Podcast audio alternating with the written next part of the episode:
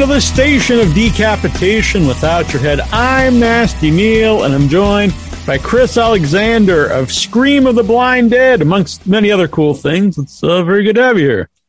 Thanks, man. I uh, appreciate um, you making the time for me. Yeah. So, Scream of the Blind Dead is currently on Full Moon Features uh, streaming. We also saw it's coming to Tubi eventually. It is, and it's coming to uh, Amazon Prime on the 27th. Uh, that's in the US, Germany, and the UK. And then, yes, Tubi in January. Right. My mom Yeah. calls Tubi Tubi or not to be. That's her. Uh, Well, you know, that sometimes is you're really rolling the dice with Tubi. But this, not to get off topic, but I got to say, when I was a kid, I, I would have killed to have anything remotely oh, yeah. as cool as Tubi, man. Like literally, it's if you're a horror fan or a cult movie fan, exploitation movie fan, it is like it is like the new video store. You know, you just never know what you're gonna find. What cool, weird stuff's gonna show up, stuff you've been looking for and you couldn't see. And it's just and weird made for TV. I'm a big made for TV movie junkie. Oh, really? And uh, oh my god, it's like I'm obsessed. I collect 16 millimeter prints of old made for TV movies. Anyways, uh, so I'm always finding something cool there. So believe it or not, out of all the platforms, I'm just like excited to have. I love Tubi too because, like you said, there's a lot of cool streaming sites, but just that has so much stuff and a lot of stuff that you don't find anywhere. Yeah, and it doesn't. There's no like. There's no deep focus uh, as to what you're. You never know what you're going to get. So there's no deep focus into one thing. It's just like, eh, whatever. Yeah. And That's even the horror- commercials, I don't mind because when I was a Yeah, kid, I had to suffer through commercials. It was it was fine. You know, it gives you a pee break. It was cool. So, anyways, that's that's neither here nor there. But yes, to be um, later in January for Scream of the Blind Dead. Yeah, along with my uh, my previous Delirium Films movie, uh, It Knows You're Alone. They're both going together at the same time. Oh, So- nice. Yeah. I've not seen that. I'm looking forward Yeah, to actually it's- going back and looking It's fun. It's more like you know, all my movies are very similar. They all have very singular kind of vibes in them, but um, this one, "It Knows You're Alone," is very specifically a quote on uh, Jess Franco and John Rollin, like very specifically. So uh, yeah, it's kind of cool. I even had licensed some of the Daniel White music from uh, Jess Franco's uh, "Emmanuel Tender and Perverse." So that's kind of the it's like Twilight Zone meets Jess Franco. So it's kind of a cool little thing. Interesting. So, Yeah. uh, I guess I give people an idea of what Scream of the Blind Dead is if they're not familiar. Although I think if they're going to be into the movie, they probably will kind of know what it is just from the name. Well, maybe, maybe not. So you want me to? You want me to tell you in my own words? Yeah, yeah. all right. So it's um, it's a couple things. First of all, it's it's the chance of a lifetime to make a movie with a shambling Templar with a sword uh, doing stuff. I mean, Mhm. I, backstory when I was twelve.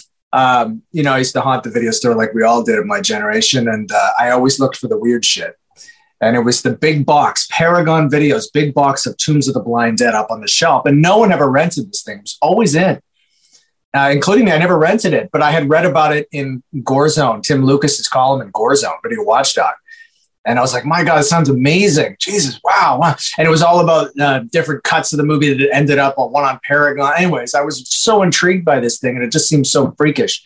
So i actually saved up my money. It was like 30 bucks used and i bought it from the uh, the proprietor and I brought it home and it blew my blew my fucking mind. It really did. It was one of the most otherworldly experiences uh, up to that point I'd had. And full stop, cinema otherwise. And I, I, I became like so many of us did obsessed with the uh, the world of Amando de Ossorio's Blind Dead movies.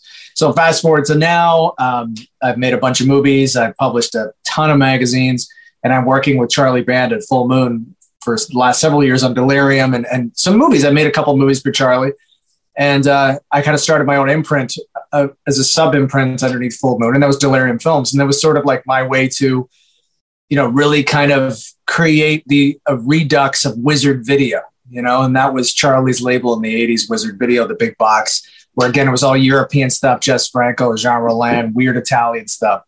And to me, it was kind of a little more avant-garde, and and I got full freedom to do whatever I want. So, of course, the second up, I uh, second chance I got to make a, a movie for Delirium Films, I said, "Hey, how about Scream of the Blind Dead?" Charlie's like, "Sure, why not?" Boom. Yeah. We were in, we were in, we were in production a couple weeks later, and uh, so it's it's one of my if you know my movies or care about my movies, it's one of my kind of almost expressionist, silent fever dream movies, all driven by color, my own music, and along with another composer, Aaron Moore, and uh, some really cool, weird, crumbling locations. And it's an attempt to meld my sensibilities, but also capture the vibe. because those movies are vibe movies. They're not. no one's gonna. Yeah, no one's gonna say, "Hey, man, these are great." We're you know right up there with Orson Welles. And no, they're not. You're not looking for that. You're looking for that otherworldly vibe, and they were they were so singular. So it's an attempt to kind of capture that feeling, especially the feeling I had when I was 12 watching it on Paragon VHS. I've tried to give the film a look mm-hmm. where it feels like like that particular release of Tombs of the Blind Dead. Um, not just because you're here, but you definitely captured the feel of um, of the Blind Dead movies. And um, normally, I would say like it's good not to you know not be distracted when you're watching a movie, but primarily that is so you don't get like so you can follow the movie. But this is a different kind of movie. Like you said, there's not necessarily a plot that you have to follow. I mean, there is, but not like you have to like focus on that. But if you're distracted watching a movie like this, you're going to be totally out of uh, out of the vibe of the movie, like you said. And I don't think you'd have the same experience. So no, and that's and that's why I kept them, and then I did that with the Knows You're Alone too. I kept the running times really short because we uh, Fullmoon we have our own channel. We have a couple channels, but Fullmoon Features is our channel, so we are creating content on nonstop for this channel. So, uh, you know, to me, these are the way I see these films that I'm making for Delirium Films. They're kind of like, you know, Euro trash versions of those season four Twilight Zone episodes that were just over half an hour. They were not quite a full feature and not quite a Twilight Zone episode. They were about 43 minutes long, leaving time for commercials to fit that one hour slot. And they had a weird vibe about them. And so that's kind of what um, these little films are. They don't overstay their welcome. They kind of lock you into a mood and they keep you there. And they, you know, my attempt, whether it works or doesn't, some people seem to be digging it, some don't. That's just the way it goes. But it's to lock you into a kind of space uh, with this girl. You know, if you've seen Tombs of the Blind Dead, the whole first third of it is this girl, you know, Virginia. She's running for her life from a train to escape her past. And then she gets naked and awakes the blind dead.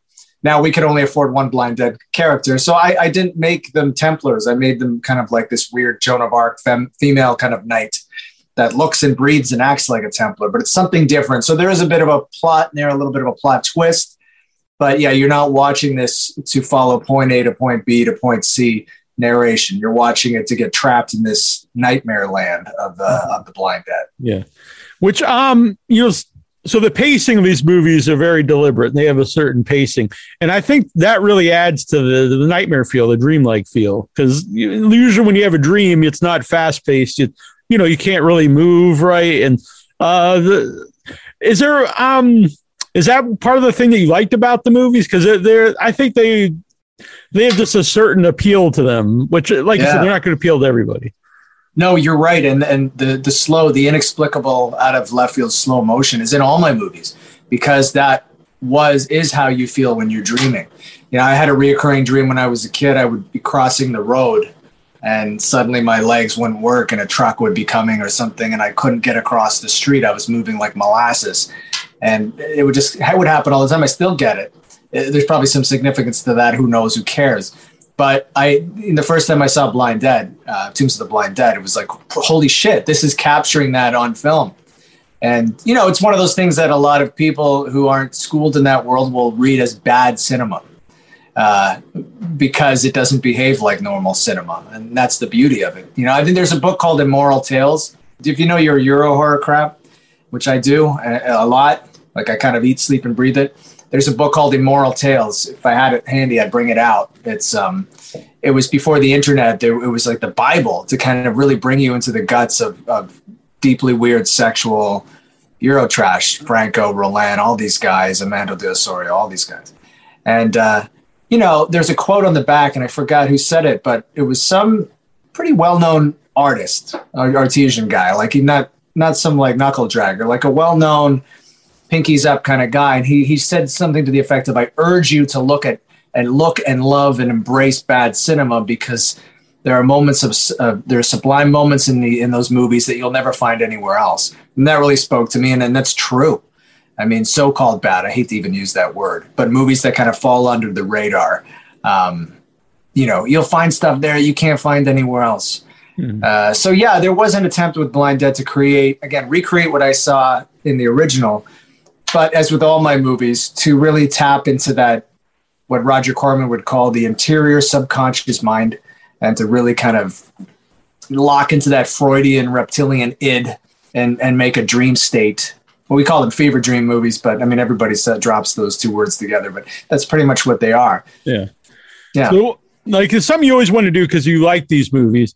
At Yeah. the, on the Yeah. on the, the same uh, the same like length there is it also like um is it hard to to make uh, a movie based off something that you grew up watching No, it's not because I mean, this is, I think, again, if you look at all my stuff, there's always, you know, moments where, like when I direct, I pretty much tell my actors to watch this, watch this, watch this, watch this, watch this, watch this, watch, give them a list. So we're on set. That's how I drop them in. Okay, just like uh, Isabelle Adjani and Nosferatu the Vampire, just like the, you know, uh, you know, this, this, this, and that's kind of my shorthand anyway. So that exists in the films, and I'm not saying that all my movies are remakes of other movies. They're not. They're wholly original by and large. But oh, sorry. Can you still see me? uh no i see a i see a picture we can hear Let's you drop drop this. I'm on my. Um, am I frozen? Am I moving? no you're good you're good all right. All right. My uh, someone was calling in. oh i see Um, yeah. Sorry. Uh, anyways, uh, where the hell was I? What was I saying? that was Oh, about uh, you okay uh, yeah. So is it daunting? Your your question was: Is it daunting to basically remake a beloved? I'm not remaking anything really. I'm doing my own kind of interpretation of that world. It's almost like an impression of it, uh, you know. And I've said that about it. This is not a canon franchise movie. It's it's just an impression of the vibe I got from watching Tombs of the Blind Dead when I was 12 years old on Paragon VHS. And it genuinely is a love letter to those movies. In fact, we even have Lone Fleming, who is the star of the original Tombs of the Blind Dead, as the narrator of the film. You know, she's in Spain, and uh, she recorded all her lines in, oh, in that's pretty Spain. wild i actually didn't So know that voice you hear running through it is Lone's voice. So it was a way to kind of tie her in as a kind of Greek chorus to what was happening in this picture. But it's still the story itself. I mean, the night, again, this is not a Templar night. This is not the mythology of the blinded Templars coming back. This is a distinctly feminine film, and, and she's a kind of a, a female knight. And, you know, I have a backstory in my mind of what she is and how she ties into the protagonist or antagonist, depending on how you view her, ties into her story. You know, it's it's definitely my own thing, but I think it will still. And from what I've seen, people that love, really love, and understand the blind dead stuff are, are kind of grooving on it because they're getting the fact that they've been waiting for a true blind dead experience that they didn't get with Curse of the Blind Dead, the previous film that was made in Italy a couple of years ago, which you know didn't really was really plot heavy, was really influenced more by The Walking Dead, I think, Mhm. than than Cur- than Tombs of the Blind Dead. So it didn't satisfy anybody, and it was kind of a curiosity. There's you know there's moments in that thing that are cool, and there's great gore, and but if you're a Blind Dead purist, you're not going to really love that movie, and people generally don't. But I think you might have more of a chance to to get something out of my movie is in linking it to those older de Ossorio movies, maybe than you would Curse. I, I think. I hope. Yeah. Uh, a sh- quick a shout out, Go Girl three eleven uh, sent ten dollars uh, super chat. So so thank her. Sorry to take you out of uh, your frame, but No, have to thank I, you I was out of the coffee break. You go. Yeah, you yeah. do you. I like the uh, the mug by the way. It matches my wallet, which I don't have now. Yeah, my girlfriend, uh, Ali Chappell, the actress, uh, got me that mug. So it's it's a lot of it's big. I like big mugs. So you a lot of stuff in Right. it. Yeah. Yeah. Um, so the you mentioned you know it has a runtime of forty minutes, and I always say on the show, you obviously watch stuff and you can tell it's been padded out to be an hour and a half, whether to fit this uh, whatever we think of a feature film. But I like something that just has a run length of this is the amount of time we needed. So it could be five minutes, it could be forty minutes, but forty minutes is an odd time. Um, I guess that's one of the benefits though of ha- of being on a streaming site is it doesn't matter. Yeah. You don't have any uh No, and then if you look at cinema history, I mean, some of the great early uh, horror films, uh, you know, the, original Black Cat, 1934's Black Cat, those films barely scraped an hour. Freaks is 61 minutes long, and it's one of its incarnations, theatrical incarnations. So uh, somewhere along the line, you know, after D.W. Griffith made Birth of a Nation, and a little farther past that, I mean, 90 minutes became the acceptable running time. And a lot of that was just for commercial reasons for theater bookers to book X amount of screenings of stuff. And, um, you know, but really, who's to say what, what that experience is? We're not on streaming, we're not slaves to those uh, expectations. Um, we're not calling this, you know, this is not a theatrical feature film. This is an entertainment that is available to to watch on this platform. Um, it moves and breathes and acts like a film. It's complete, um, but we don't have to really obey any of the rules of um, of the general you know expectations for a theatrical film because it's not you know, or even a film per full stop. So, you know, the streaming market has changed a lot, a lot of that. And and, and I, I again, I view these delirium films, movies that I'm making, and I'm preparing another one as we speak. Um, I shoot them fast, I shoot them cheap, and I get them out. Um, and I do everything myself. I'm like Dick Van Dyke and Mary Poppins, banging away on every yeah. instrument at the same time. I complete, and, and that's necessity. Yeah, yeah, but I can also control it, you know, which is really great but I view them all as kind of episodes in a way. If you want to look at the Delirium film series as a series, they are all connected by the same people making them. They actually have some of the themes. It knows you're alone actually bleeds really effectively into this. Even the same, some of the same locations, almost to like it's like you're creating a universe. Um, so if you look at it that way, it's all part of one big package. You know, well, what what's the origin of Delirium Films? How did it? Well, it's Delirium. Yeah, it's Delirium Magazine. So when I was running Fangoria, um, and I've said this before, and, and it's okay, it's okay to say it, but the publisher, I ran it for five or six years, and the publisher at the time, he really wasn't a good businessman at all. And the ship was sinking from the moment I sat stepped on it. Now I had complete creative freedom with my run of it. It was great. But the, the guy would just be blowing the money left, right, and center. And it was up to a couple of us running the show, sometimes out of pocket to get that magazine to the shelves. And after a while, I was just like, I can't do this anymore. I'm dying. Literally, I'm, I'm poor. So I around the last year of my tenure there, I met up with Charlie Band over dinner, and we had a great time. We'd known each other for years, but we just talked about movies until like 3 a.m. And one of the things I said is, you and I should start our own magazine, man, with all your history and what I do, and you know our access to everybody. And why don't we do that? That's after a lot of wine. I went home. He went back to LA up in Toronto, and um, a couple days later, I was on Monday or Tuesday. He's like, dude, uh, why don't we uh, let's do that. Let's get this magazine going. Within a couple days we had the name. And then like a month later we had our first issue. And now we're we just finished issue number 29 so we had this thing bubbling on the back end of full moon. And it's its own thing. It's not a full moon magazine. It's a horror film magazine it's a cult film magazine. Mm. and but but it's my magazine. You know i target specific types of movies and there's a specific language i write a bulk of it and uh, it just made sense to me that we should, since we have our own channel, we can do whatever the fuck we want. Why not just, you know, drag that brand into the realm of making movies? And so we have. Now it's not going to be just me the entire time making all these delirium films. We're eventually going to open the gates, yeah, and get some other filmmakers involved. Um, you know, micro budget independent filmmakers who fit the kind of mold and the vibe of what we're doing. But it, it, again, it's there's great freedom right now. Charlie is probably the smartest guy I know. He, he really is a genuine genius when it comes to this stuff. He's part, you know, he's part Cecil B. DeMille and part P.T. Barnum. And he always he owns his own stuff. He invent on endlessly inventing, and the fact that we have our own channel to do whatever the hell we want with no restrictions. It's a godsend, you know. So we have our own studio, and I'm in Canada. He's in LA. We have a, a studio in Cleveland. We have a, the Full Moon Manor in Cleveland, so we're spread out all over the place. We're a global village, and so there's great freedom to just create. And and most important thing, anyone can make a movie, but the whole point is you want to get it seen. We can create. You know, I, I shot the Scream of the Blind Dead in mid October, and now it's out. So within two months, the movie's cut, mixed, and uh, it's available for people people to watch. So we can move pretty quick. Yeah. Yeah. Uh, we just had Charles on um, a few weeks ago. Uh, yeah, I knew that. Yeah, great. for his book. Yeah. yeah.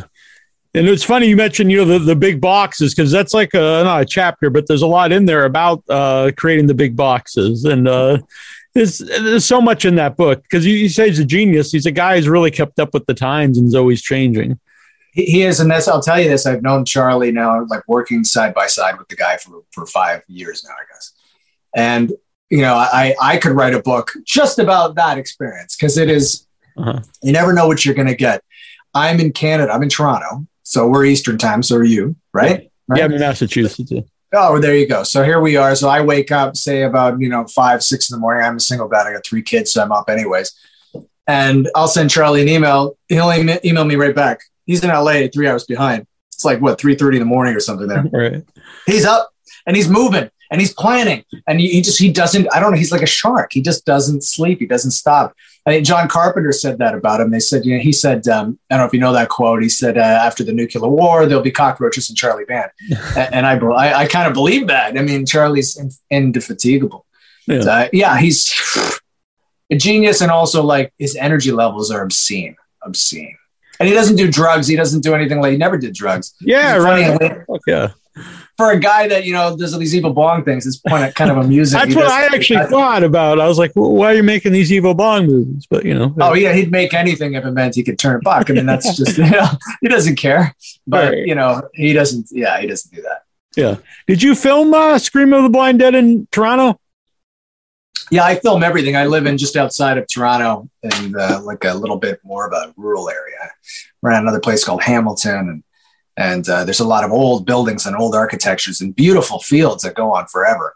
And yeah, I shot it. I scoped out some really incredible landscapes around here, as well as this beautiful old historic, like 200 year old church that uh, we actually shot Necropolis Legion in for Charlie a couple years ago, which was a kind of a bigger movie, part of the Deadly 10 series. We only made four before COVID hits. It was like the Deadly Four. Mm. But, um, you know, I, I filmed that in the church so in a way it kind of ties back into my movies because we're there but my point is we have all these incredible locations around here that nobody uses i'm not right in the downtown core where everyone's running around i'm beyond that so i feel like it's my terrain out here and i've shot pretty much all my movies it's nine features um, just around this general area. I haven't shot a, a frame of footage anywhere else. Uh, stuff like that, like the old church, because I, I, I liked a lot of the you know the look of everything. Um, were those places you like you just knew of and like you kind of kept in your mind, like if I do something, here's something, a place I could film? Well, there's a great place. It's called uh, the Country Heritage Park, and it's uh, just again outside of Toronto, about an hour from where I am. And uh, they shot, um, you know, Anne of Green Gables, the most recent incarnation of that show, and Martin Sheen was in it. They shot that there. They shot the movie. What's called with Matt Damon, where he gets really small. Um, you know what I'm talking about? Everyone gets small. I remember. I never saw it, but I remember you know what ads all the time when I was at the theater. Yeah. Yeah, they shot it there. Basically, it's like it's this huge, huge plot of land that's got all these ancient buildings on it. So you know you can go there. It's like a museum, whatever. And uh, you know, so these big Hollywood movies come in there, and uh, otherwise it's kind of just sitting around doing nothing. So I shot Necropolis there, and I became friends with the guy that owns it. So it's it's essentially a film studio, and it gives me great deals, man. And so I can just dive in there anytime I want, grab a building, and, and do what I want for very very little money. And uh, there's not even you know just here's your here's the keys, man, and off I go. We, we shot Blind Dead overnight, like everyone had fucked off, and we had the entire run of the joint. It was pretty cool. Um, so yeah, I mean that's one thing, and then the rest of, rest of the stuff you just look like those ruins that are in the Blind Dead. There's a these ancient uh, mill that has been destroyed that's sitting all the way in the middle of the woods that I found. And uh, so we shot some stuff there. And, and again, nobody's messing around. Now, I mean, technically, it's run and gun guerrilla. Should I have gotten permits for this? Of course. But will I? know Why? I mean, there's we're, we're such a skeleton crew. Literally, for Blind Dead, there was what four of us. We just jump in the van and drive around, hit there, shoot, boom, boom, boom, boom. Okay, everybody, get the hell back in the van. I should send you some video. It's great because Thea Munster, the uh, theremin composer, she's performance artist, she's brilliant. She built the Blind Dead costume and she plays the monster, yeah. but she loves dressing up. So we have great footage of her going into the donut store, silently ordering crullers. Uh, you know, playing like the pipe organ, like she just never broke character the entire time. It was fantastic. Yeah. But we were just like, uh, you know, four misfits running around in this van all around the the area for two days, just banking as much stuff as we could. Did the local people had, get used to you at that time? Like, oh, it's no, it's so we're so it's so spread out where I am that the locals, you know, I don't even know if they know what I do. It's really weird. And I don't try to, I try my best with all my films not to never show a license plate, never show technology, mm-hmm. never show anything that's going to name a time or a place so that the film will be kind of existing in its own void, you know? Mm-hmm. So it's like you never kind of you know where the hell you are in my movies. I think you're in some place that that no one shoots at. You know, we have it knows you're alone. There's an old boat that's crashed into the harbor, an old galleon. We shot there. People go there get you know photos for their weddings and stuff, but no one makes movies there. Uh, so there's all kinds of stuff around around me that we just kind of sneak in and get some shit and leave. It's it's it's it is run and gun filmmaking, and and it's a lot of fun, a lot of work. It's a lot of fun. Yeah. By the way, uh, Greg Lamberson uh, let us know it's downsizing was the movie. Downsizing, yeah. Fuck. How can I, I kept wanting to say happiness, and I think that's because when I think of the post, it's not happiness. To- Yeah, that's much diametric opposite of that movie. but I think of the poster, it doesn't have a similar kind of like illustrative. Anyways, I don't know. But yes, ha- uh, downsize. Yes. Yeah. I have I haven't seen Downside. I did hear it's a much different movie than what the uh, the trailer looked like. So maybe I'll watch it at some point. I saw it, and you know, I can't remember a damn thing about it. I didn't think it didn't let, uh, leave much of an impression. Fair enough. I mean, I wasn't really. It's been out for ten years or five years. So Something. yeah, if I haven't Yeah. seen it by now, I'm probably not going to. Uh, you mentioned the look. It's got a very peculiar look. Uh, your movie, not not downsizing. Uh, yeah, yeah. and because it's kind of not really washed out, but it's got kind of that faded look. But then it's also got like high contrast. So, um, how did you go about you know capturing the look uh, of the movie? Well, I just shot it very flat, very simply on a. Um, again, it's mostly shot outdoors. That's not true at all. I'll, yes, it's mostly natural light when we're outside. Obviously, when we're outside, there's a lot of that daytime. But the all the night stuff was, um, you know, me with like six lights blasting color here, and there, and stepping on the fog machines to blast out the fog, and doing it all in one shot. Um, and just kind of lucked out. I've been doing this long enough. I know how it's going to look and then working with my editor, um, yeah, Aaron Moore, who also did some of the score. Um, it's a again, we kind of have a shorthand now. It's like I, I show him Tombs of the Blind Dead. I say this is how it's I want it to look, but I also want it to kind of look like it knows you're alone, so it feels like one, an extension of my movies. And I also want it to kind of look like, you know, Sergio Martino's All the Colors of the Dark, or I want you know I kind of give him a list of movies it has to vibe like mm-hmm. and then he goes off and does his own thing. So, yeah, I mean, there's I don't work with many people. I tend to work mostly alone, but I do cherry pick certain people, and I tend to work with them ad nauseum because they they get what's going on in my head, and I don't have to to kind of handhold too much, you know. Mm. And they sometimes make it look even cooler than I imagined. Uh, since you do um, most of the score yourself, um, do you think about the score while you're filming? Like, uh, do you kind of come up with it while you're filming the movie? Or is this, Yeah, most of the time, I most of the time what I do, and I, I had didn't did not do that with this one, but most of the time I write the music first. What I do is I don't usually have scripts. I think I've I've used script um, in Necropolis, and I think the movie actually was we kind of threw a lot of the script away. When I look back at that movie, I think that movie's damaged somewhat by being slave to a script. It knows you're alone sort of had a script only because there was a bit of dialogue, but most of the time what I do is I just have a concept um, you know, the old American International Pictures vibe. I get concept art done, so I have a poster, so I know how it's going to kind of feel, and I know how I want to sell it. And then um, I find locations. So I find the locations, and I kind of create the story around how I feel when I'm walking through the locations. That's the extensive pre-production. It's to go up by myself, no one else, and find the locations and just walk through them. Sometimes take some shots, whatever and then you find the people that you want to you know the human puppets the actors to kind of walk through these locations and then the story just kind of comes together you know and uh, i don't usually have script what i do is i have a story i have a very specific shot list of what i want i have the locations mapped out geographically how we're going to go what we're going to bank and what we're going to what we're going to shoot Still, the you know, you're not just filming just random stuff, and I'll ed- I'll put it this thing together in editing and make something out of it. You you know what you're going to No, film. I did that once. So I made a movie called Space Vampire, which I went out uh, and I just shot a bunch of stuff over like a couple days and with no rhyme or reason. And I created a purely experimental, like all my movies are experimental to some degree, but purely done in the edit and trying to create a story based on what I had. And it's interesting, you know, it, it's an, ex- it is an experiment. So using different mediums and stuff. But again, normally I do make the music as part of the preliminary stage. Uh, with this one, it wasn't the case. I actually had different music. And when I went into the edit, I'm like, this doesn't really, no, I don't like it. So I just went, you know, into my studio and created something new. And then I had some temp stuff. I gave it to Aaron, and Aaron said, you know what, let me try something else. And so a lot of the, you know, some of the really cool stuff when she's just walking through the fields and shit, that's all him. Mhm. And uh, I really liked that stuff. And it, it's interesting because I usually don't surrender the keys. Richard Band did the score for Necropolis. That was an easy surrendering of the keys because he's fucking genius. Yeah. And to have Richard Band score your movies, like, oh my God. but this wasn't easy, but he really he did such a great job. I had to step back and go, "You're doing better than I could do," and plus I don't have time. So off we went. Yeah, but the music is a huge part of it. They're almost like, you know, rock videos. And there's a vibe in this movie. I was I forgot. I was always trying to also capture the vibe of uh, Michael Mann's The Keep. Oh, if you yeah. know The Keep. Yeah, yeah you know, in the church, I was really trying to get the vibe of the. To me, the the Templar, the Blind Knight in this is also the Molasar from The Keep Mm-hmm. And that's really informed, that movie super informed by the backlighting and the, the mist, and you know, the, the figure in the mist, and also that incredible bombastic Tangerine Dream score.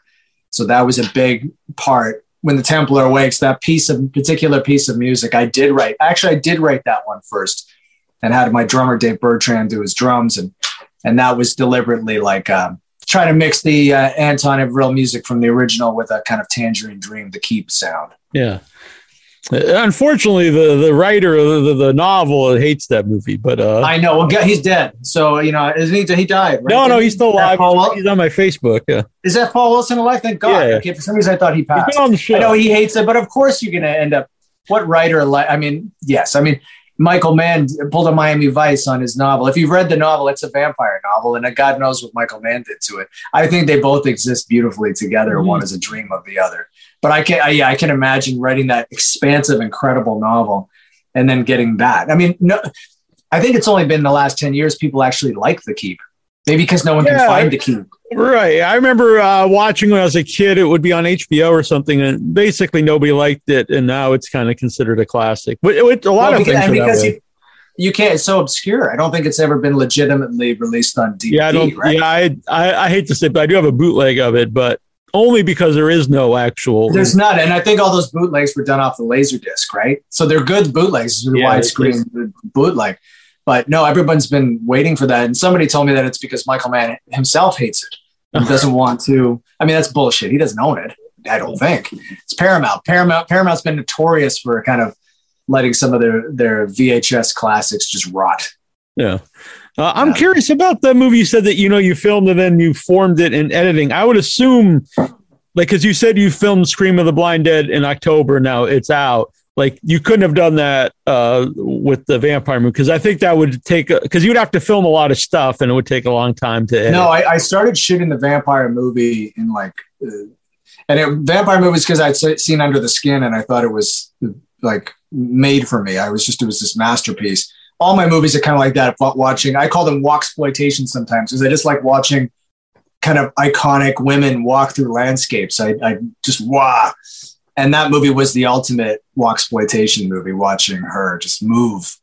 And so i started just making a movie with ali ali Chappell and, and it poured into this cat suit so she would kind of look like marianne Faithfull and naked under leather. And just walking around doing shit uh, like she's she is like a space vampire and also mixed with life force you know that's another oh yeah i'm a big fan of life force yeah, yeah I'm huge and the book too the space vampires by colin wilson. But uh, so I started shooting some stuff, but it really didn't. It was so cold, and Ali was basically literally naked under leather, and she was freezing to death because here we are in, in Ontario, and like the coldest. Yeah, you think about that, Canada, yeah. And she's like, gah, gah, gah, so I'm like, all right, fuck it, we'll just go, we're done, we're done, and then we'd go back shoot something else. So I had all this footage, and then I got another actress in. I shot some stuff with her, and it really was Roger Corman's my hero. It really was kind of like a Corman esque patchwork, where I got little bits and pieces together, and then I shot some 16 millimeter stuff, and and had all this really great music that I was doing. And then I just sat down over the during COVID, during the early stages of the, the lockdowns here. I just started piecing it all together. And I really didn't think it was more like I'm going to create a one hour art installation. Mm-hmm. And I did create a plot. If you watch Space Vampire, there is a story.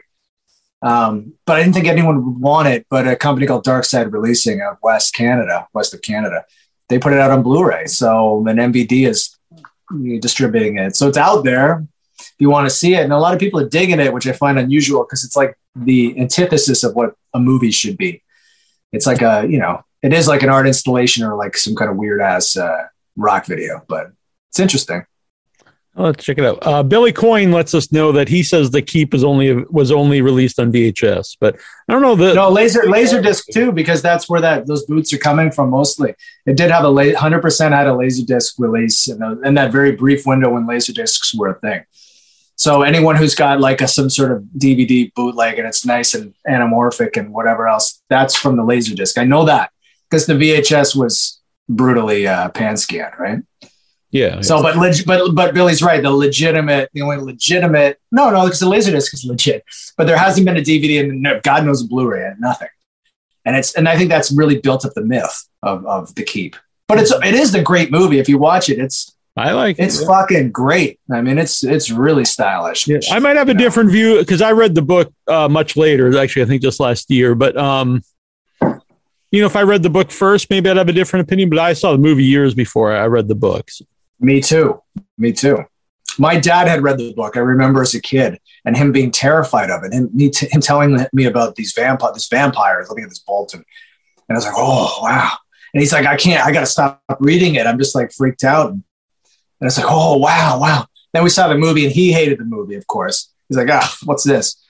I loved it. I was like, "What do I care?" I didn't read the book till about a decade later, and I, I could see. I found it like interesting, you know, the comparison. But same thing with Angel Heart. That's another huge movie for me. Mhm. You ever seen Angel Heart with Mickey Yeah, yeah. Rourke and Robert De Niro? Yeah? Yeah. big movie for me, based on the book uh, "Falling Angel" by William the book. Book is great, but it's not. The movie's not a good adaptation of the book. The book is written like a pulp Raymond Chandler noir, first person narration. Like I was there on the scene, twelve forty two, that kind of shit. And the movie's not like that. The movie's like a weird, stylish, oozy dream of the book. So I saw them in reverse. The movie first, read the book later. And I know a lot of people that read the book didn't take the movie and blah blah blah. But uh, that's a that reminds me of the relationship between the keep literary and film. They belong together. One is a dream of the other, and, and really interesting stuff. Yeah, I noticed that with a lot, like even The Shining. The people that I know who don't like The Shining, it's because they love the book and read it a long time before The Shining. And uh, Well, know, I mean, that's the, yeah. I mean, there you got a classic example of a, an auteur filmmaker doing an interpretation of the text and arguably a better job because a lot of King stuff, as we know, doesn't really work well if you explicitly adapt it to screen. Mhm. There's too much inner voice. It doesn't. It doesn't work. I mean, Mick Garris had a valiant attempt to do that miniseries, uh, which was King approved, I guess, and was explicit. He wrote the script and he was explicitly like his book, but you can't. As as interesting as that adaptation is, you can't stack that up against Kubrick, which is like the Gone with the Wind of psychological, claustrophobic, psycho in a hotel horror movies. I mean, Jesus. Yeah. I mean, that's always a problem with uh, it is like the, the show. Uh, what do you show? Because in the book, it's like the scariest, whatever you can imagine is the scariest the spider. How, do you define that? You know? Yeah, they fucked that up both times, didn't they? Yeah. You can't. Yeah. And I mean, the it's just the- a big, original, giant, uh, goofy thing. Yeah. yeah, at least in the original, I prefer the original anyway. So I like the actors and I like the vibe, and I also like how it pulls back from some of the gore. You don't see Georgie's arm get ripped off and all that shit. I don't didn't need to see that actually, but the spider, at least he's real. Like you know what I mean? It's something moving, but It's I don't know what's yeah, going something on. Something otherworldly uh, in the in the end of the.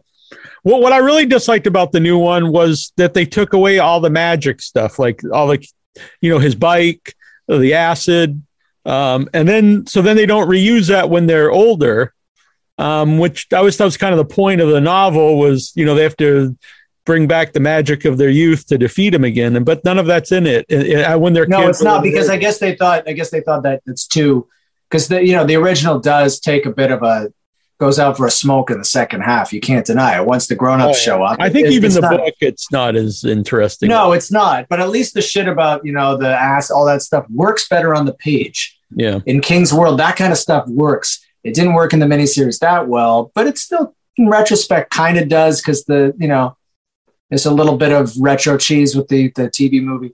But I guess they thought it wouldn't work at all in the new one. But I mean, to me, all that CGI splooge at the end of the new one, just uh, I hate the Yeah. second half. The first half's okay. The second, I half, like the first uh, the first one, but yeah, the second one I was not a fan. It was a Oh lot of weird. God, I- I- I-. I, could. I could. I'm just a shock. Was shocked by the comic comedy relief of it. And yeah, exactly. just- it. oh, and then I was in the ending. theater and Oh. everyone's laughing, and it's very strange because they'd have a scene of like something where like uh, he's killing like gay people. Then the next scene would be this weird comedy, and it's just very strange.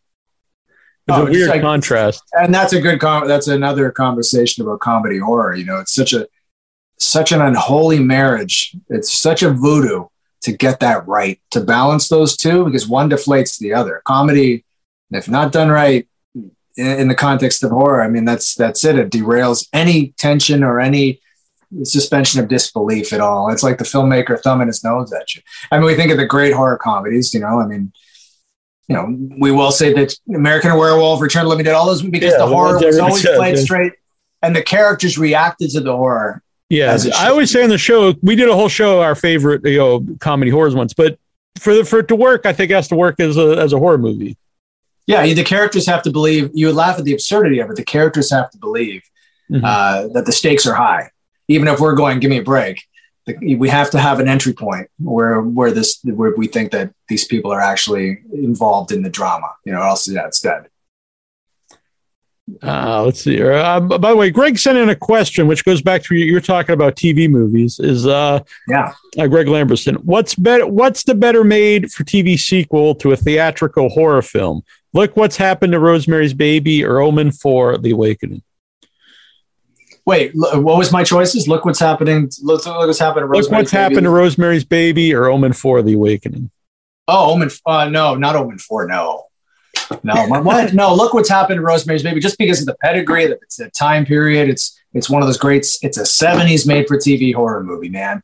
Because those were just like the shit. I mean, some of those were scarier than the theatrical counterparts, and I, I appreciate the '70s uh, the pacing of those the 70s horror TV movies, and I also appreciate the fact that they couldn't show all the, the you know the nudity and the blood and the guts and depravity that the theatrical their theatrical counterparts could could show. So they found in like a Hays Code kind of way, like in the early parts of the yeah. cinema, to circumnavigate that and come up like Dan Curtis, obviously the master of this shit, but come up with cool things.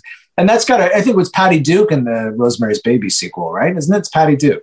So there's a good performance, right? Isn't yeah. it? I'm pretty sure. So there's a good central female performance in there, which which no matter what you think of that, and it doesn't stack up against Polanski. How could it?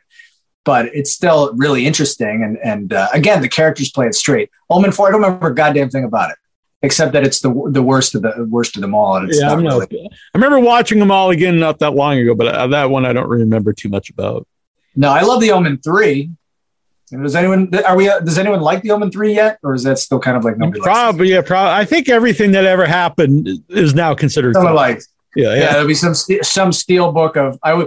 It was. Uh, can you imagine? I mean, all these things that we were like scraping the bottom of the barrels in the video stores for, and you know, are now like deified boutique label releases with like posters and shit, and you know, like anamorphic this, da da da da da, 4K, 4K. what?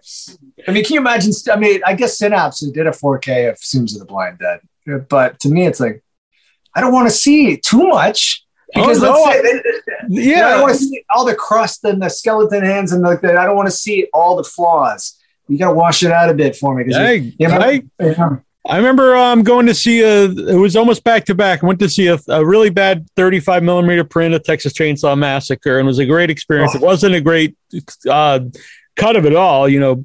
But then I went to see at the same theater they when they restored it, and it wasn't nearly as good because it was so no. bright and shiny, and it took it totally took away from the movie.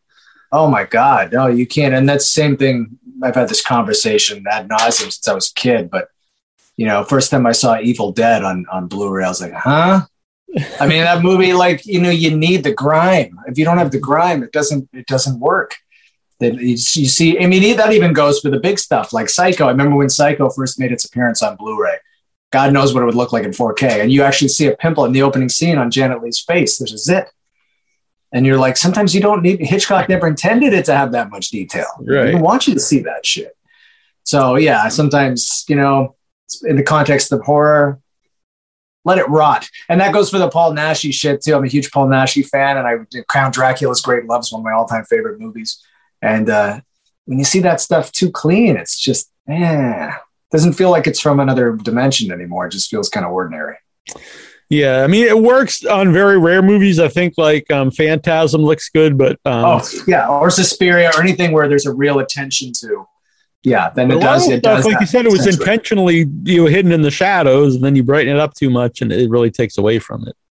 Right. Or if it wasn't even intentionally hidden the shadows, it's just the way people kind of consumed it. That's why right. it got its reputation, is mm-hmm. because it felt eh, repulsive.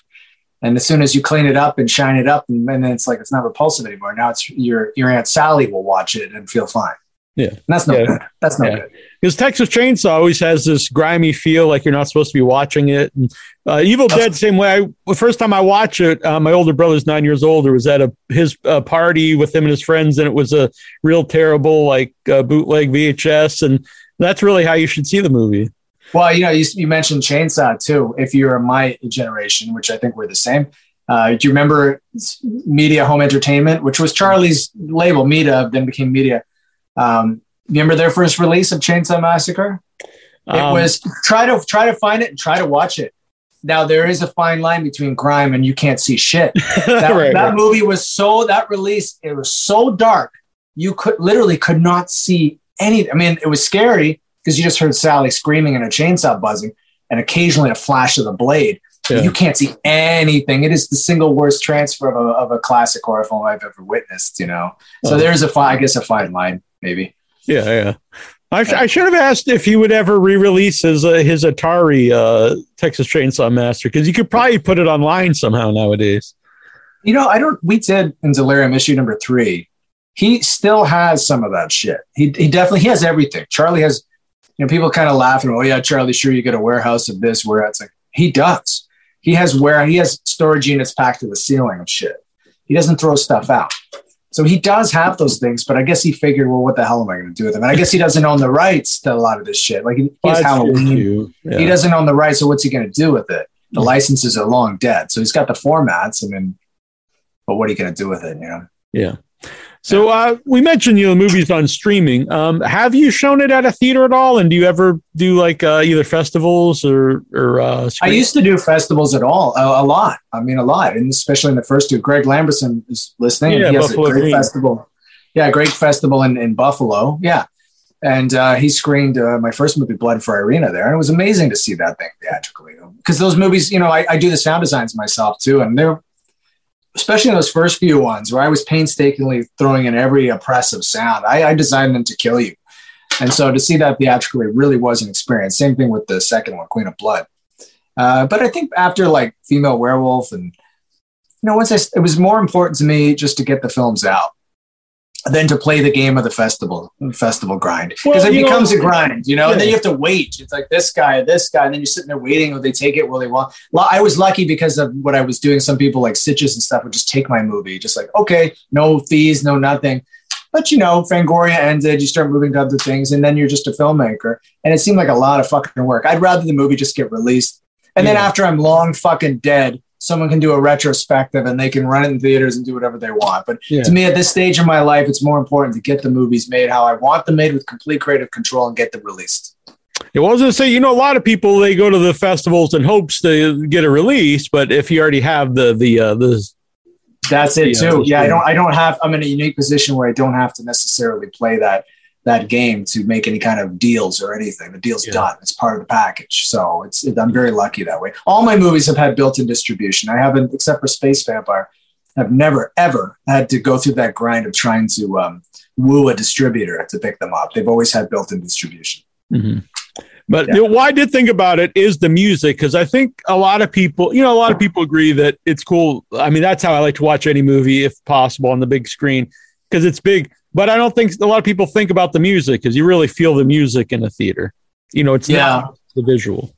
Yeah, I think you know there's there's a guy I know in Italy who transfers. I mean, I guess everybody does this, but specifically this guy who transfers any source, digital source, to film. And there's a couple of my movies, and Scream is one of them, where I think I'm going to bite the bullet and get a strike a, a print of um, of that. And then that to me is interesting. Then I'd like to maybe screen it somewhere if you're running off a print, even though it wasn't shot on film. I think it would add that kind of part of the film's legacy if the only way you can actually screen it is is on a print. Uh, Yeah. It adds a little bit more, you know. I, I don't know. I just that, that's my my dream if I'm going to screen any of this shit to transfer the film. hmm So, um, how about the uh, the poster art? Because uh, that's what I mean. That, that that's what I saw first. I was like, oh, this looks very cool. Yeah. Well, the original art was by a guy named Stephen Gilliam. He did the if you talk about the poster art with the giant skull. I don't know if no, you're not talking about that one. Uh, did no, the, it's uh, like co- the recent one. It's got you know, I don't Yeah, know. the girl and yeah. Yeah. Okay, that that's um, you know, that's Ryan Brookhart. Now Ryan is Full Moon's house guy and has been since the video store heydays of the 1990s. He is uh, like all everybody in the Full Moon universe. Everyone thinks Full Moon is a big kind of. Right. It's literally mom and pop. It's me, Charlie, a couple other guys, uh, Nakai. Like there's a, there's a bunch of us. Like a, on two hand, less than two hands is the entire thing. And our art director is Ryan Brookhart, and that guy does every single piece of art coming out of Full Moon, everything. And he's a fucking wizard. I mean, you can just say, "Here's a couple shots. Here's a couple stills. Here's what I want." Boom! Within like a couple hours, he's got a something for you. And usually, it's first draft, maybe second draft, where you go thumbs up. And I think he, this one and it knows you're alone. I think he he did a fake, great fucking job and really captured the vibe of the movie. I think that's the most important thing. Yeah. You know. Yeah. So I I mentioned it, it's uh, streaming uh, right now, but um, did you film it during COVID? I guess you Yeah, filmed it in October. Man, it is like I'm because I'm like I was an only child for the first 10 years of my life. And I'm I'm again, I'm a lone wolf, always have been. I do everything primarily by myself, like as far as creative creativity goes. COVID as horrible, and I, you know, I've had family members die of this fucking thing, and it's been a grind. But creatively, it has been a, a, you know boom period for me. I've released an album, and I made three fucking motion pictures that have been released: "Girl is Straight Razor," "Knows You're Alone," and "Scream of the Blind Dead." Plus, I had Space Vampire picked up and released. So four movies released during this period. Uh, so yes, I shot it during COVID, and and to me, nothing had changed with this from when I was making movies before. Because again, I've got one, two actors. I'm doing everything myself. You know, I have like a line producer with me to handle some shit. With this one, we were had the luxury of another guy to kind of help me with lights, but mostly I don't. And we made sure, you know, we were all cool. None of us were carrying diseases, and we were good. And I got our. Our fucking needles and everything else. So we were always all on the level, but you know, we can, we, because we're moving in and out of the cracks, it was, it's great. I mean, I even in my notes I, I wrote it's probably done. Uh, I assume that's actually why there was so little um, actors in it, but I, apparently that's how you work anyway. So. well, yes, I mean, that's one. But the other thing is, again, in my mind, the best part of Tombs of the Blind Dead is that first third. And that's when where Virginia jumps the train and just wanders that dead landscape and ends up in the Abbey. So, with the amount of money I had, which was not a lot of money, and the idea was to shoot it fast, shoot it cheap, and capture the best part of that movie and kind of reinvent it in a way that I could see it in my mind, you know. Uh, so, necessity being the mother of invention, I think that that's what I wanted to do. I mean, if I could afford like a fleet of guys in Templar costumes, now their budget goes up, up, up, up, up, up, up, and then it also becomes a different movie. It doesn't become a. I actually wanted this to be, and this is the way I had kind of pitched it to Charlie. I said, "It's going to be Blind Dead, but it's going to be like Texas Chainsaw Massacre. It's and it's also going to be kind of a western. So it's like a slasher western where this girl is going to be kind of dogged by this creature through this landscape, and you don't know what's real, what's not, blah blah blah." So it really was kind of a two-hander that I was coming up with in my mind, just using the original Blind Dead as sort of the uh, the clay to Mhm. build this thing out. So if someone came to me tomorrow and said, "Look, here's the you know a million bucks, go out and make another Blind Dead movie," then we'd be looking at a very different Blind Dead movie. But for the the resources that I had, the time frame that I had, and the parameters with the lockdown, et cetera, that I had to deal with, this was uh, you know a neat little neat little experiment, and I think it paid off. Yeah, and I was happy to see the snail because it kind of reminded me of uh, Night of the Seagulls when you just see the crab walking several times. Was like, Yeah, it's like I, I'm not in a coastal environment, but there's you know there's there were snails everywhere in this field, and it sucked because I'm like a vegetarian guy and I don't kill anything. And I was like, as we're walking, crunch, crunch, crack, crunch, like we just like killed, like wiped out the snail population of this field. And so I, I I felt it was you know my duty to at least give that one of the surviving snails a starring role in the movie. And also, yes, it does call back to that kind of organic quality of the fourth Blind Dead movie for sure. yeah, yeah. Which I saw uh, on. Thank- the, on thanks the for mentioning the snail. Just, I just like Yeah. thanks for mentioning the snail, by the way, because there are things that Charlie doesn't like. He doesn't Uh-huh. like art arty shit. And there, you know, he let me. This is my cut. He never asks for changes, but he'll mention things that he maybe you should lose. Like, why is there a snail? You know, so then you're oh like, no, it's I- perfect. the snail's cool. I actually, before I even watch it, I uh, told a friend I was like, I hope there's a there's a shot of a crab slowly walking, and I was like, oh, the snail is the is the crab shot for me, Huh. you, you know, it might again, and it also it, it kind of uh you know because it's a slow paced movie, everyone knows you know what what these kind, and so the snail kind of represents that. Yeah, and also I really like the motif, and this is in all my movies that how nature is apathetic. It doesn't give a shit about what we're doing, all our foibles and our nonsense. It doesn't even kill that like a spectral knight is going around butchering uh, women and they're vanishing into the ether. The snail's just like whatever, he's just doing his thing. I like the fact that nature continues no matter what nonsense we're up to, and that's in all my all my movies, right? So you're always going to get those little asides, I think. All right. Well, I like Charlie Band, but I'm with you on the snail. Keep the snail. The snail must, you know, whatever. But you know what's cool about that, about the snail and about the blind dead with the crab? There's no crabs in the other one. Maybe there's a crab in the third one. I don't know. But what's cool about those movies? I did that with my Irina movies, you know, Blood for Irina, Queen of Blood, Blood Dynasty. You take the character, but then you reinvent it every single time in a different landscape, telling a different kind of story with a different message. It's different, different dimensions of this character. And those Blind Dead movies are like that. The mythologies change from film to film.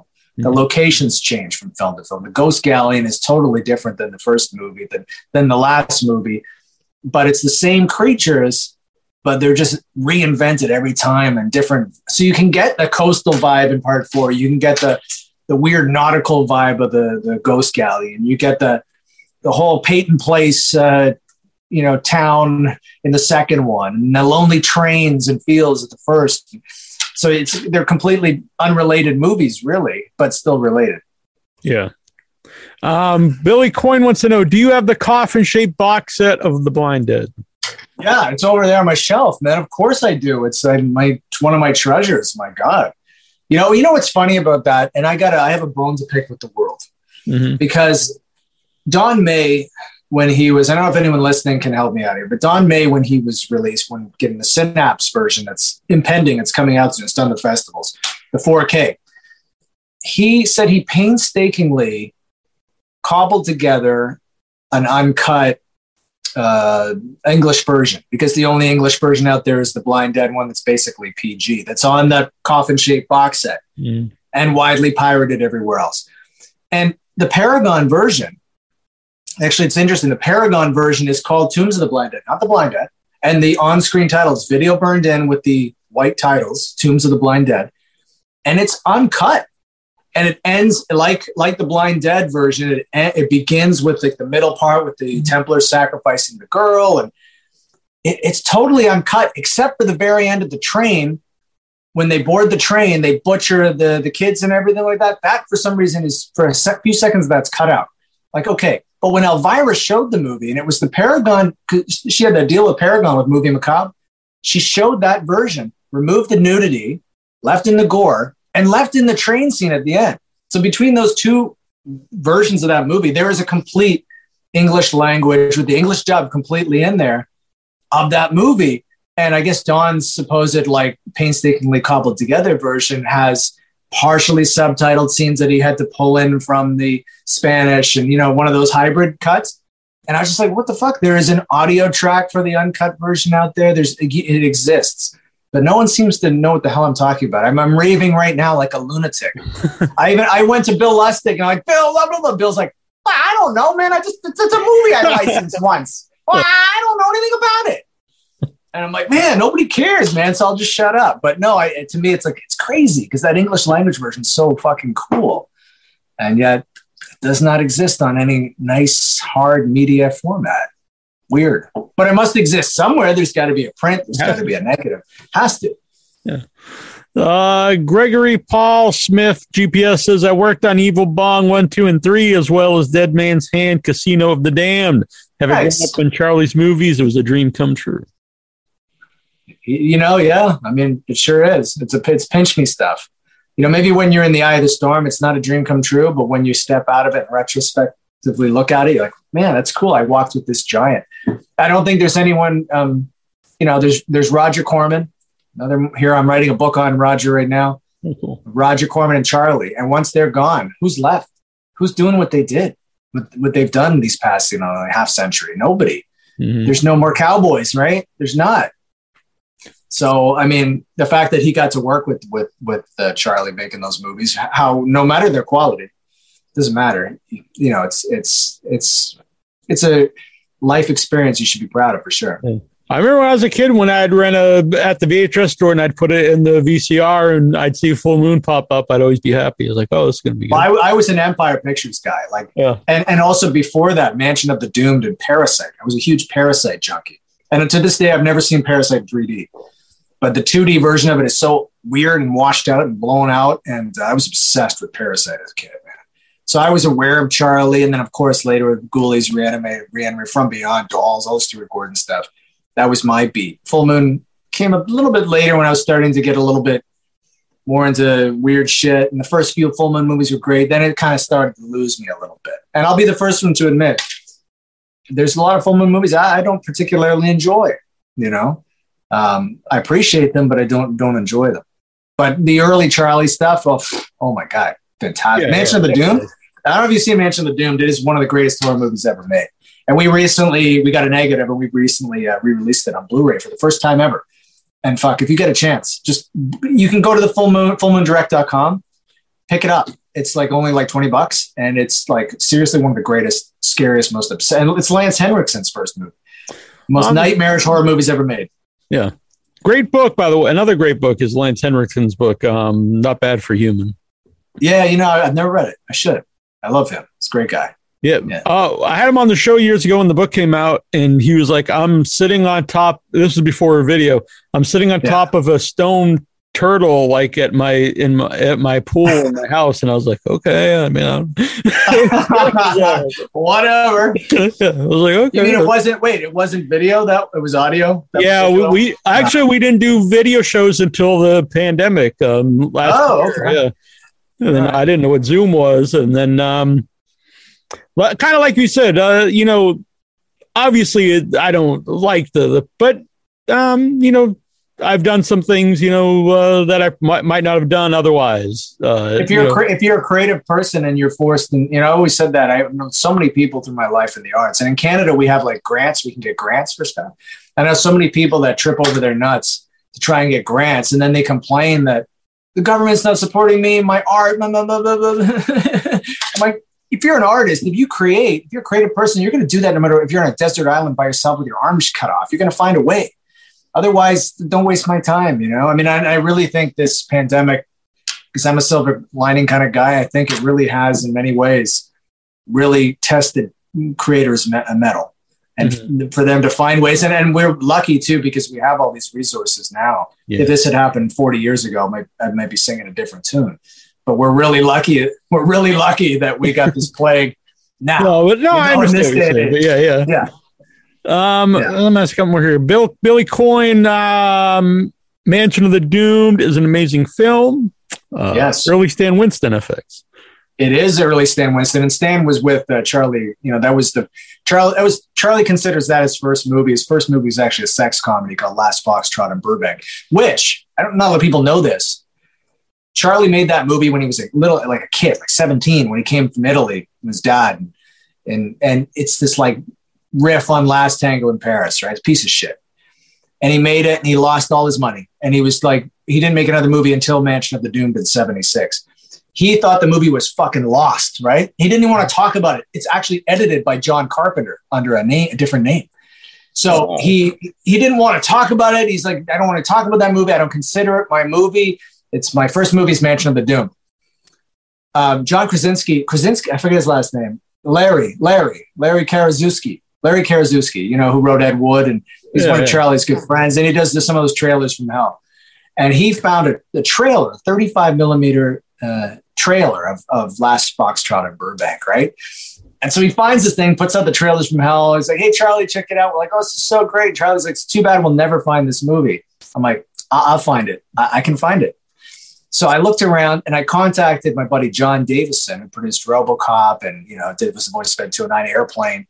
He was also the head of marketing at New World Pictures with Roger, and he um, is a, one of the foremost collectors of, of, film prints. Right, he's a curator. He just restored Masque of the Red Death recently, um, but he helped me, and we found it in UCLA They'd been there for a few years. Somebody died, and it was an, an anonymous donation. The fucking negative, the negative of Last box Foxtrot in Burbank. This just been sitting there moldering in, our, in the basement. Nobody gives a shit about it. Nobody knew. Nobody cared. Nobody knew what it was.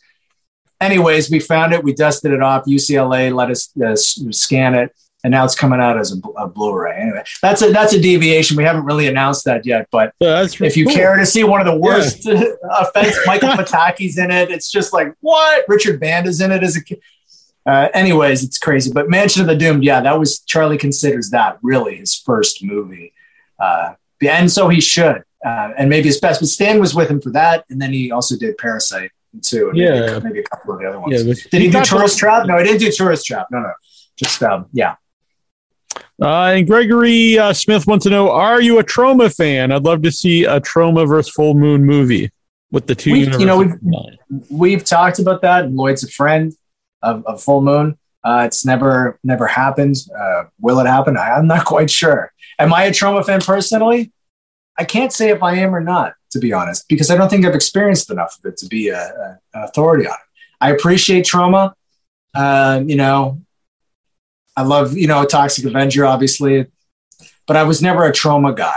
Some of the more scatological stuff I kind of like avoided a little bit. But it's funny, a lot of every time I watch a Troma movie, I really fucking vibe on it because I know, especially if Lloyd's done it, Mm-hmm. because he's he's an intellectual. So it's like he's hiding all these great oh, messages. Oh, definitely, yeah. Like Toxic Avenger got really way crazy. You know, yeah. and there are all these crazy things that he but he hides it under the guise of like a 12 year old kid with all the fluids flying everywhere. Yeah. But underneath, he's actually saying, "What was the what was the great one about the fast food restaurant?" Oh, that, I, th- I thought that was yeah, I thought that was his best uh, newer movie, and then um, yeah, Poultrygeist is great. Poultrygeist is great because it's fucking smart. You know, there's that old expression: it takes a really smart guy to make something so stupid um, he's it's really really intelligent film hiding under that guise. Yeah. Which that's sort what like I appreciate. Sort of like South Park in a way. Yeah, well, I mean, and then and doesn't isn't that world tied into the Troma? No, no, no, no, no. Oh. Th- those boys never came. Well, no, Troma just released Cannibal. Oh, music. oh yeah, with uh, Cannibal. they weren't musical. creatively involved. No, they were yeah. creatively part of it. Yeah, I don't think I, I don't think they're happy about about how that came. I'm not sure, but Probably not. No one's ever happy when they really uh, get anything released by Troma third party like that, are they? No, I always never make anyone. Any... I always get one or two answers anytime I've talked to anyone who worked with uh, Troma. It's either you know the terrible experience or you know they actually had a great experience. It's never anything like oh it was okay or yeah. It's it's one extreme or the other. Well, I, think, you know, I personally think it depends on what they think going in.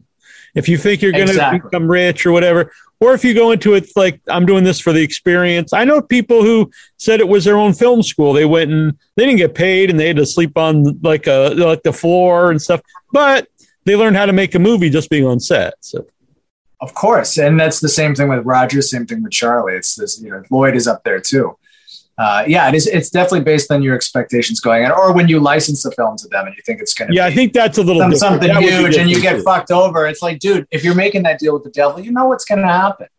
You're, I think they're pretty upfront with it. I mean, I think they are too. You know, and like George Romero was used to say about Night of the Living Dead when they got fucked over with the copyrights, and he's like, well, it's the one that got away, but it's the one that you know gave me a career too. So I don't get a nickel from it, but if it didn't exist, I wouldn't be sitting here making these movies. So it's the one that got away. So you got to kind of look at it, those kind of deals as, as your film school.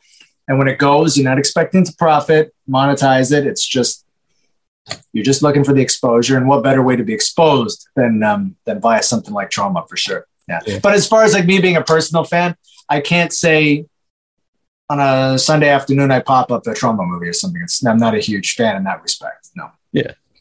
Uh, by the way, when you said about TV movies, uh, is it just uh, horror TV films or no? TV, it's all TV, TV movies. Uh, you know, because you can find these great casts. You know, I again with TV stuff, it's writers, actors, either on the way down or on the way up. And sometimes you get, especially during that period of the 70s when they were pumping and the early 80s too, you get some fucking amazing things. And I really, I have a great 16 millimeter collection of movies that never made it to video. You know, Diary of a Stripper. Um, you know, I got a great one with William Shatner called Confessions of a Married Man and it's from 83, 84, and it's Shatner, Cybill Shepherd, a bunch of other mother. Oh, Michelle Phillips, but it's he's like a he's a sex addict, and he just cruises around L.A. picking up hookers, and he gets VD, and it's like it's crazy shit. It's a crazy, and then he has to fight a killer pimp. It's nuts. Like it's the most unsavory, disgusting exploitation movie. It's beautiful, but um, yeah. So I love shit like that, especially if it's been you know, TV movies never got any respect. They were just movies of the week product fodder, and yeah. then they were forgotten about. But when you retroactively look at some of these things with their production values and, and their, their caliber of acting and, and writers and directors, some of them are really, really great. When um, I talked about the theater I saw um, Texas Chainsaw Massacre, they showed Duel in 35 millimeter, and I, I didn't, I don't know like how that existed because it was made for TV. But well, yeah, but the pro- thing with Duel is that yes, it was you know Matheson, it was he had just done Night Gallery and Spielberg, and it, and it was made for TV, yes, but the execs said, "Fuck, this thing plays," so they gave it a theatrical run. Mm-hmm. So 100 percent they they struck prints and it, it rolled through theaters, man it had to go. I love that. I grew up white, uh, loving that movie, but it was weird watching the theater because it still has like where it's out. Yeah, where it would yeah, oh, then really? it, it, doesn't go into anything. Yeah, it just comes oh, back. That's, that's weird because I would have thought the theatrical print would have cut the uh, fade ins and outs out of there. Maybe I guess not. Yeah, it was like you could tell, like, oh, it's going to go to commercial, but then it just, you know, picks back up. So it was kind of well, weird. you know, when you watch, like, um, you know, for instance, Salem's Lot, which is one of my favorites, you see the miniseries, which is if you get that on whatever has all the fade ins, fade outs. But. I actually have, and you can only get it on VHS. But it, you know, it was cut into a two hour movie, and it was released in Europe theatrically. And uh, it's much. There's actually even different scenes, like Larry Crockett instead of putting the gun near his head, he puts it in his mouth. Shit like that only exists in this VHS version. But there's no fade ins and out. They actually made an effort to cut it and present it like a feature film yeah. with anything to give away the fact that it was TV. I'm surprised that Duel did that. I'm not sure where it is. Oh, it's actually right behind here. I have the VHS Salem's Lot there. So, so do I. So do I. It's, it's, it's on. There. Can um, you see it? Can you see it? It's right there. Oh yeah, yeah. yeah. Anyways, mine's. Uh, I got the clamshell here. He's. It's behind the nice. Universal Monster guys.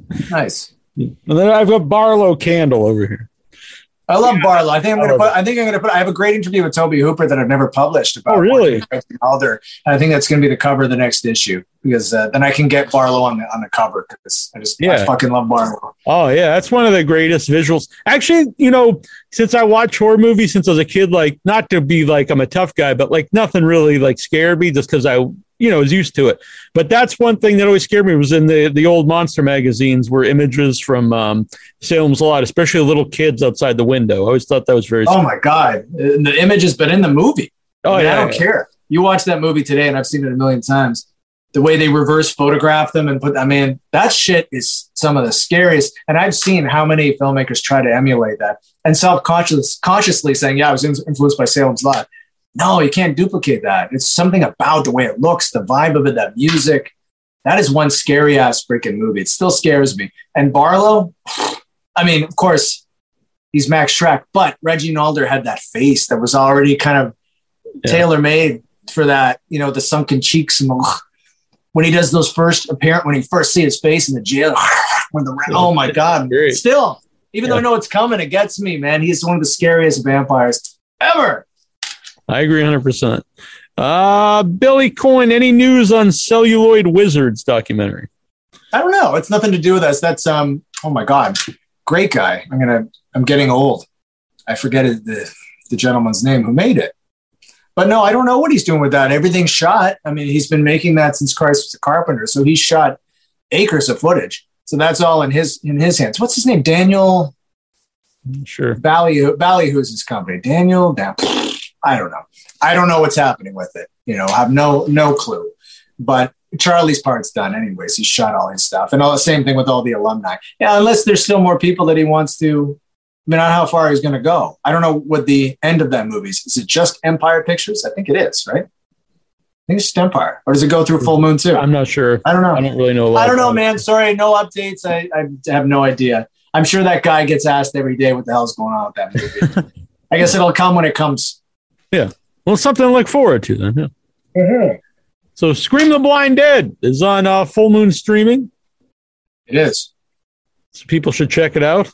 Yeah, you know, if you get a Full Moon streaming, I just got a people that might not know. Sure. it's not just full moon movies. Mhm. Okay, so it's like because Charlie owns almost like you know like ninety percent of his catalog from Full Moon. Actually, maybe he owns everything from Full Moon, nothing from Empire, and then he owns the stuff prior I to. think that was the big part of the book was you know he learned from that Yeah, right. mistake. Yeah. right. Yeah, yeah. So he's been trying. You know, we kind of have that. We backdoored it with the Empire box set. You remember that a couple of years ago? Yeah, yeah. made that deal with with Shout Factory. They wanted to license um, Laser Blast for ten years for Mystery Science Theater, but for less money. And Charlie said, "Okay, well, that doesn't make sense. I'm going to renew my license for this for ten years for less money and more time. What do you?" He goes, "How about we make this? You give me spindles." Of all your Empire Picture Blu-rays that you've released, just give me the spindles. I don't need the packages. Just give me the discs, and let me release them through my my store how I want to release them. And they said, sure, great deal. He goes, and no money. So that's how we created the Empire box set. Then we just created that box, new packaging, everything goes to the Shout Factory Blues. So, um, yeah, what was the question? Oh, yeah. So it's not just Oh, yeah, yeah. shit on Yeah, yeah. Feasts, man. We have licensed tons of stuff. It's like original stuff that we're doing now, but also tons and tons of, of Euro horror stuff. So if you're a fan of like, we have stuff you can't find anywhere else. Uh, Mhm. We've working with like variety films in Italy and getting negatives, negatives, negatives, like really beautiful remastered prints of, of crazy ass Euro. And we were the first guys to release, you know, a totally uncut remastered HD version of uh, Paul Naschy's um, The Hanging Women under the title Orgy of the Living Dead. All that stuff's on Full Moon Features, man. There's some wild shit. And on our Full Moon Amazon channel. So, and it's really cheap to subscribe. And Charlie is such a huckster that if you subscribe, he gives you free shit. I think it's like the deal is maybe now if you subscribe for a year, you get your choice of like 10 Blu-rays or DVDs from the store. So there's all kinds of reasons to, to subscribe. But if you don't want to do that, uh, Tubi next month for, for free. So there you go. Yeah, very cool. And um, would are you gonna ever do merchandise like shirts or anything of Scream of the Blind Dead? Well, that's all up to Charlie. I'm not going to go out of pocket for that. It's, I it's, you know, understand. I understand. yeah. But yeah, I mean that'd be cool. I could I could throw that by him. I mean, but there there will be a Blu-ray for sure at some oh, point. very good. Yeah. Um, so at least we'll have something physical. But yeah, that poster does belong on a. It's pretty cool. Yeah, it's very cool. I like the font too. The font really uh striking. It comes Yeah, up. that's this guy. This guy Stephen Gilliam, who's a genius designer. He came up with that font. That's why I took it. I put it in the movie itself. I'm like, I can't just let this rest on the poster. It's got to be in the film. Yeah, So I notice fonts a lot because sometimes the fonts you, they don't stand out, but it, it I works. agree. I like it. I agree. Yeah. And how can people follow you to see what you're up to? Oh, I'd just like go to your uh, home, but Yeah, uh, ChrisAlexanderOnline.com has all my uh, links to films and music and, and news and crap like that. I'm not on Twitter. I despise Twitter. I I'm, despise uh, social media, but it's a it's a necessary You have to So have it. Yeah, yeah. you have to. So I'm on Facebook. Just look me up, and uh, Instagram for sure too. I think it's Chris underscore Alexander underscore films. Maybe I think I think that's it. So I'm on Instagram and Facebook, not Twitter. So don't look for me there. You won't find me. But No. ChrisAlexanderOnline.com is is kind of like all the what I what I produce, and then DeliriumMagazine.com is for the the magazine. You can subscribe if you were so inclined, or buy individual issues. And so one more thing. I think there is. Oh, I, I um, you know, I have a Rotten Tomatoes approved, whatever the fuck that means, blog called alexanderonfilm.com. That is a lot of my essays on cult films. I only review movies I love because I did that before when I was shit talking movies. And as soon as I started making movies, I said, what am I doing? And then I stopped doing that. So I only talk about movies I love. I actually like that because uh, honestly, what is a bad review, especially for an independent film? Like it doesn't do anyone really any good. It doesn't. Well, do for anybody, Good. for- it doesn't really do the the website or the the blog or any good. Well, when I first started as a film critic when I was a kid at Rue Morgue magazine and shit, because I wrote for them for many years, had a column, and you know, you end up using so-called these movies, bad movies, as fodder for jokes, and Right. it's so irresponsible. It's so snide and, and slimy, and and I really regret doing that. But you know, you do what you do, and you become what you're going to become. But also, when it comes to the horror shit, one man's trash is always going to be another's treasure. So you better shut the fuck up because it doesn't matter what you think uh, you know, if you hate something, there's going to be someone out there that loves it, and it, it really won't matter. What matters is if you did love it, you can analyze it and preach. You know, I consider myself a teacher and a preacher. It's something that I love. I want to make sure you know about it, and you're going to love it too. And if you didn't love it, watch it again because this time, after reading what I wrote, maybe you will. You know, Yeah. that's kind of my my beat. I was gonna say, you know, doing the show, I get so many screeners, and like a lot of stuff is just to me, what's the worst kind of movie is something that's just really like run of the mill. It's just like someone just made something to make something, and it might be technically well made or something, but you know, you could tell like they just made it for making. But um, when something is good and stands out, you really appreciate it more.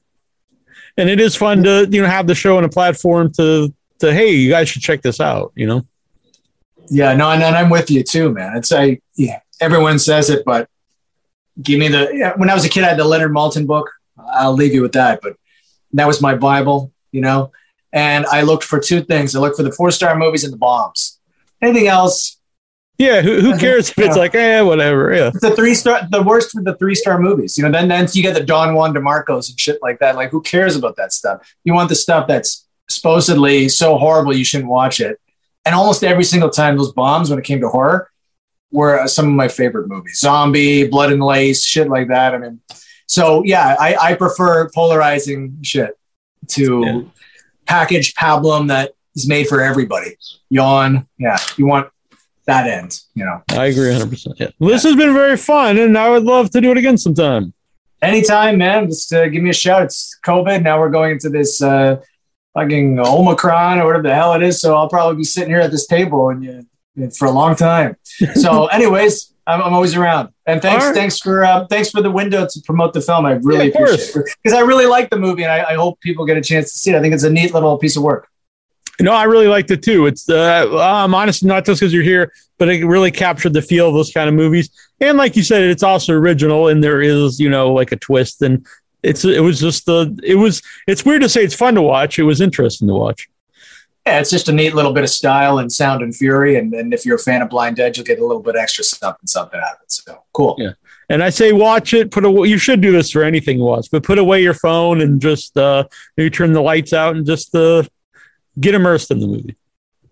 Yeah, it's 40, 40 minutes, man. It's like you know, if you can't, yeah, it's not to take screen, you know, just focus for forty minutes, then you are you're truly doomed sir. So, right. Yeah. Don't watch it on your phone. You know, watch it uh, if you can. Stream it on the big screen or yeah, on your well, laptop. You can, watch, you can, watch, it on your phone. Just put the phone really close. That's there you, know, there you go. that works. That's, that's yeah. all that matters. Yeah, kill your eyes. But yeah. Yeah. yeah. All right. Very cool. Thank you. All right, man. Thanks very much. Have a great night. You as well. Okay. Happy holidays. Merry Christmas. All that shit. You too. Bye-bye. Bye.